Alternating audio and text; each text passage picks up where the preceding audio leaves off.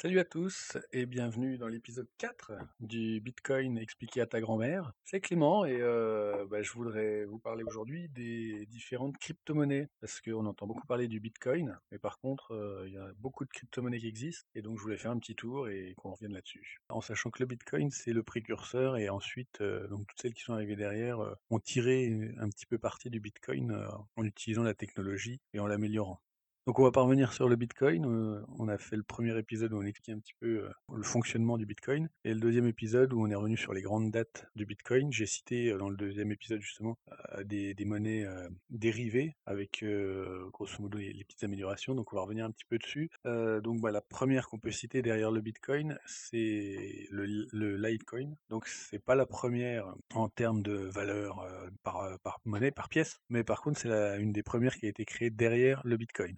Le principe c'est toujours le même, donc une, une monnaie cryptographique open source, donc là c'est toujours le même principe que Bitcoin. Par contre elle, a été créée avec des, améliorations, donc à partir de, début août, le Bitcoin est, a passé à une mise à jour qui intègre le SegWit, donc Segregated Witness. Donc en fait le, Litecoin l'avait depuis le début, donc le Litecoin a été créé en octobre 2011, donc Segregated Witness, en fait donc la, version SegWit de, de Bitcoin qui qui, a été mise à jour, euh, ça permet de, sécuriser encore un peu plus les transactions pour éviter la malléabilité d'une opération. C'est-à-dire qu'en fait un bloc peut être légèrement modifié par un mineur et du coup il est plus validé par les autres. Donc il est validé à un moment et après il est plus validé derrière, pour faire simple. Et donc ça c'était déjà en fait intégré dans le Litecoin dès le début. Et le Litecoin a aussi un gros avantage, c'est qu'il permet de, faire beaucoup plus de transactions que le Bitcoin en un même temps. Le temps de, chaque bloc, en fait, c'est 2,5 alors que sur le Bitcoin, je ne sais pas s'ils ont changé, mais c'était un quart d'heure, il me semblait. Donc aujourd'hui, la valorisation du Litecoin est à 2 milliards 4 et c'est 40, donc en dollars toujours, et c'est 45 dollars par Litecoin. Donc en sachant que c'est le même principe que le, Bitcoin, donc il y a un nombre limité d'émissions de, de, pièces. Donc pour le Bitcoin, on était à 21 millions, donc le nombre maximum de Bitcoin émis. Et pour le Litecoin, on est à 84 millions. Il y en a quatre fois plus. Et, donc voilà, le gros intérêt en fait du, Litecoin, c'est que c'était une des monnaies qui a été sortie juste derrière le, Bitcoin. Après, au niveau minage, donc au niveau des, gens qui valident les blocs, donc ça c'est ce qu'on a vu un petit peu, on en a parlé dans, l'épisode sur la blockchain. Donc ceux qui valident les blocs qui sont les mineurs, le processus n'est pas le même, ce qui a permis au Litecoin de continuer à pouvoir être miné avec des, appareils standards, donc des PC standards avec une carte graphique, etc. Alors que sur le, Bitcoin, on était déjà sur du matériel ultra spécifique qui coûtait très très cher et du coup qui était plus adapté pour le grand public.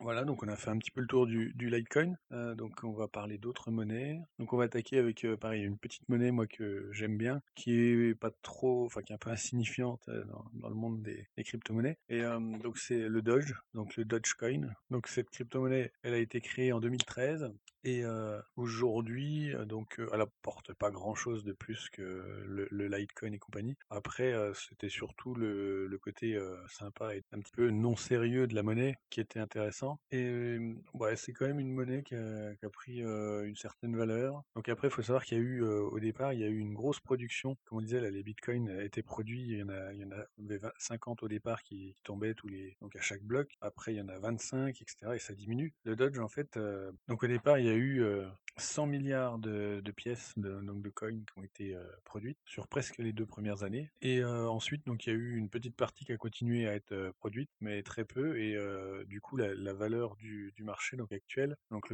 faut savoir que donc le Dodge, ça se compte en, compte en milliers, voire en, centaines de milliers de Dodge, puisqu'il y en a eu énormément. Donc aujourd'hui, la valeur c'est 0,0018 dollars. Donc ça représente pas beaucoup, mais par exemple, quand on en a, parce qu'on en avait vite un million ou 2 millions, bah, du coup 2 millions de Dodge multiplié par 0,0018 dollars, bon, ça commence à faire une somme. Et donc aujourd'hui, le marché, la valeur du marché pour le pour le Dodge, donc c'est 194 millions de dollars toujours. Il y a pas mal de marchés qui l'acceptent. Donc voilà, après c'est un peu ça qui fait que la, la, monnaie commence à prendre une valeur, c'est quand il est, la monnaie est acceptée sur beaucoup de marchés d'échange. Donc ensuite, je voulais vous parler d'une crypto-monnaie, je sais pas si on peut vraiment la qualifier comme ça, mais qu'on retrouve sur les marchés et qui a une, grosse capitalisation. Donc c'est le Ripple. Donc là aujourd'hui, sa capitalisation s'élève à 6 milliards, 6 milliards 500 millions. Oubliez 500 millions, c'est quand même pas mal. Et alors par contre, c'est pas une crypto-monnaie au même titre que le Bitcoin ou d'autres crypto-monnaies. Le, Ripple est principalement utilisé par des institutions financières ou par des particuliers qui veulent euh, transférer en fait de l'argent euh, d'un point à un autre. Donc, euh, grosso modo, on, achète des Ripple d'un côté qu'on envoie et de l'autre côté, en fait, on ressort les Ripple dans, le, dans la devise qui nous intéresse. Le principe du Ripple, en fait, c'est d'aider les organismes bancaires et les particuliers à transférer donc leurs biens de façon à l'international et de façon transparente sans avoir à intervenir sur le, taux de change, des choses comme ça. Donc, en fait, pour ça, ils font des connecteurs qui viennent se, mettre dans une banque, par exemple, et la banque va, avec ce connecteur, pouvoir envoyer des fonds sur le réseau Ripple et les retransférer donc à quelqu'un d'autre qui va les récupérer sur le connecteur à lui. Et donc, les gros avantages, c'est que du coup, les coûts de transaction sont quasiment nuls. c'est quasiment instantané, en fait, les envois, alors que quand on envoie à l'international, il y a des, des, délais de transaction qui peuvent des fois être de plusieurs journées. Et comme le traitement est quasiment en temps réel, à partir du moment où on envoie la, transaction, euh, il y a une euh, validation qui se fait et on, sait exactement si la, si transaction a été faite et où elle en est. Donc c'est, ça permet un, meilleur suivi et du coup une meilleure intégration pour des, des paiements internationaux. Donc ça en fait c'est pas vraiment une crypto-monnaie, donc on la retrouve quand même sur les marchés, on retrouve sa capitalisation. Par contre bah, le, problème c'est que c'est pas géré euh, comme le Bitcoin peut être géré, c'est plus dédié en fait aux institutions financières ou, à ceux qui, qui, cherchent à faire des envois d'argent l'étranger. Donc euh, l'autre monnaie, c'est IOTA.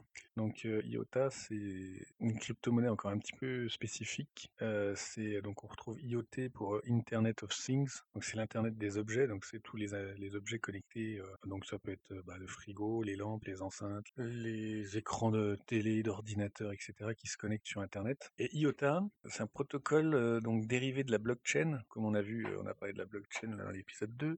Donc c'est dérivé de cette blockchain là. Simplement, c'est version très light pour que les objets puissent communiquer ensemble et se donner des ordres en fait, donc via une sorte de blockchain. Sauf que ils ont mis un système qui permet de fonctionner comme une blockchain, mais en éliminant le système de blocs. C'est-à-dire que chaque objet peut valider des transactions. Alors là, dans le Bitcoin par exemple, vous avez les utilisateurs, donc vous qui, qui, utilisez la monnaie et qui envoyez de la monnaie, mais par contre ça, c'est quand même validé derrière par les mineurs. Donc les mineurs, eux, ils valident les transactions. Et là, dans IOTA, il n'y a plus de mineurs. En fait, le mineur, c'est l'utilisateur. Et à partir du moment où l'utilisateur envoie une transaction, il est obligé de valider d'autres transactions derrière. Donc voilà, ça, c'est le gros avantage. Donc IOTA, bon, c'est plus un système de communication, je dirais, mais c'est quand même utilisé on peut quand même acheter des, des IOTA sur les places de marché. Donc ça reste comme une monnaie virtuelle. Voilà, c'est pour ça que j'en parle. Après, je veux pas rentrer trop dans les détails parce que c'est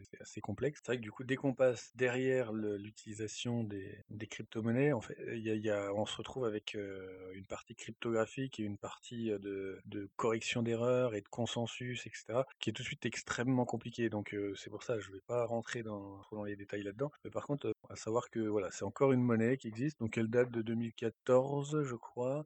Elle a une capitalisation de 2 milliards 6, en sachant qu'elle a multiplié son prix par 3 sur le dernier mois. Donc c'est une monnaie là qui est en, pleine explosion.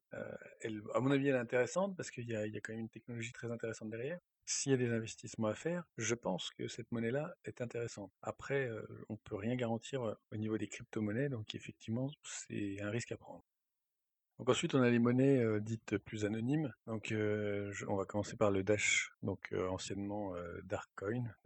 donc c'est une monnaie qui vous permet, donc il y a une fonction private send, donc pour des envois privés, où vous envoyez de l'argent, enfin des, vous envoyez des Dash en fait, et ils sont mixés, enfin ils appellent ça du, mixing, c'est-à-dire qu'ils sont mélangés avec d'autres et du coup on peut pas, on peut pas avoir de, de traces sur qui a envoyé à quelle adresse. Il y a aussi une fonction Instant Send, donc pour des envois instantanés. L'envoi est validé automatiquement et après tous les autres envois qui arriveraient derrière vont être rejetés si jamais on essaye de faire une double transaction, enfin un double envoi, donc ils vont être rejetés automatiquement. Donc ça permet d'avoir une transaction qui est validée tout de suite sans attente de, création de blocs et de validation. Et par contre, contrairement au Bitcoin qui utilise des mineurs de, de partout pour valider toutes les transactions et effectuer toutes les transactions sur le réseau, en fait avec Dash, il y a un système de masternode qui sont un petit peu des, super mineurs, on va dire, qui permettent, enfin qui eux vont gérer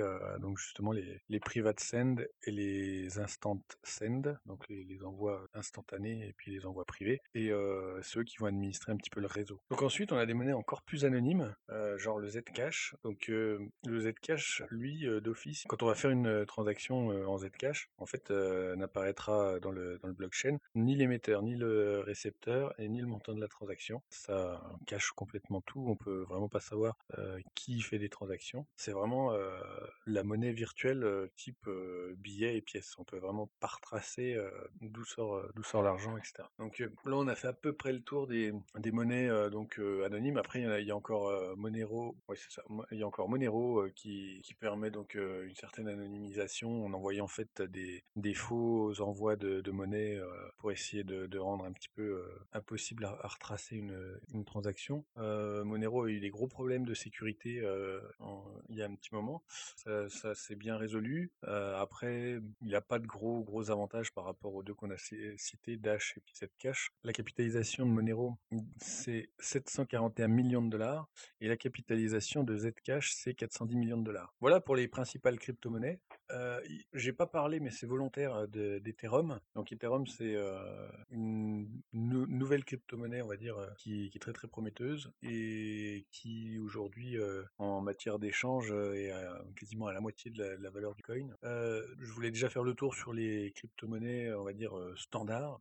Ethereum, et c'est un peu spécifique, donc je vais faire un, je faire un podcast exprès sur cette monnaie-là. En sachant que bon là, j'ai pris vraiment celles qui me plaisaient bien, celles qui sont donc c'est complètement subjectif. Pour les capitales du marché, euh, je suis allé sur le site coinmarketcap.com qui référence 847 euh, euh, crypto-monnaies et donc je m'en suis servi pour vous donner la, capitalisation du marché. Après, ça peut varier énormément en fonction du prix du, du, Bitcoin entre le matin et l'après-midi par exemple, ça peut perdre 5%, 10%, voire plus. Par exemple, là, il nous donne la variation pour le Bitcoin en 7 jours, il a pris, il a augmenté de 26%. Et c'est possible que dans une semaine, il baisse de 26% ou de plus. Et le gros problème, c'est que du coup, les autres monnaies étant particulièrement liées au Bitcoin et au prix du, Bitcoin, en fait, les autres monnaies, quand le Bitcoin monte, les autres monnaies montent, et quand le Bitcoin descend, les autres monnaies descendent aussi. Donc ça, fait des déviations qui peuvent être assez importantes euh, au niveau de toutes les monnaies. Voilà un podcast un peu plus long que d'habitude, parce que j'ai voulu revenir euh, sur les, les principales crypto-monnaies et que c'était euh, assez long de faire le tour. Et encore, j'en ai pas vu grand-chose. donc, bah, je, pense que la prochaine fois, je parlerai peu de minage, comment ça fonctionne, qui fait du minage. Et, je voulais quand même saluer euh, la grosse flambée du, Bitcoin dernièrement, euh, qui est arrivé à, plus de 4200 dollars euh, de, valorisation pour un Bitcoin. Donc tout ça pour une entité informatique intangible et qui théoriquement n'a aucune valeur. Je trouve que c'est beau et j'espère que ça va continuer comme ça. Sur ce, je vous dis à bientôt et ciao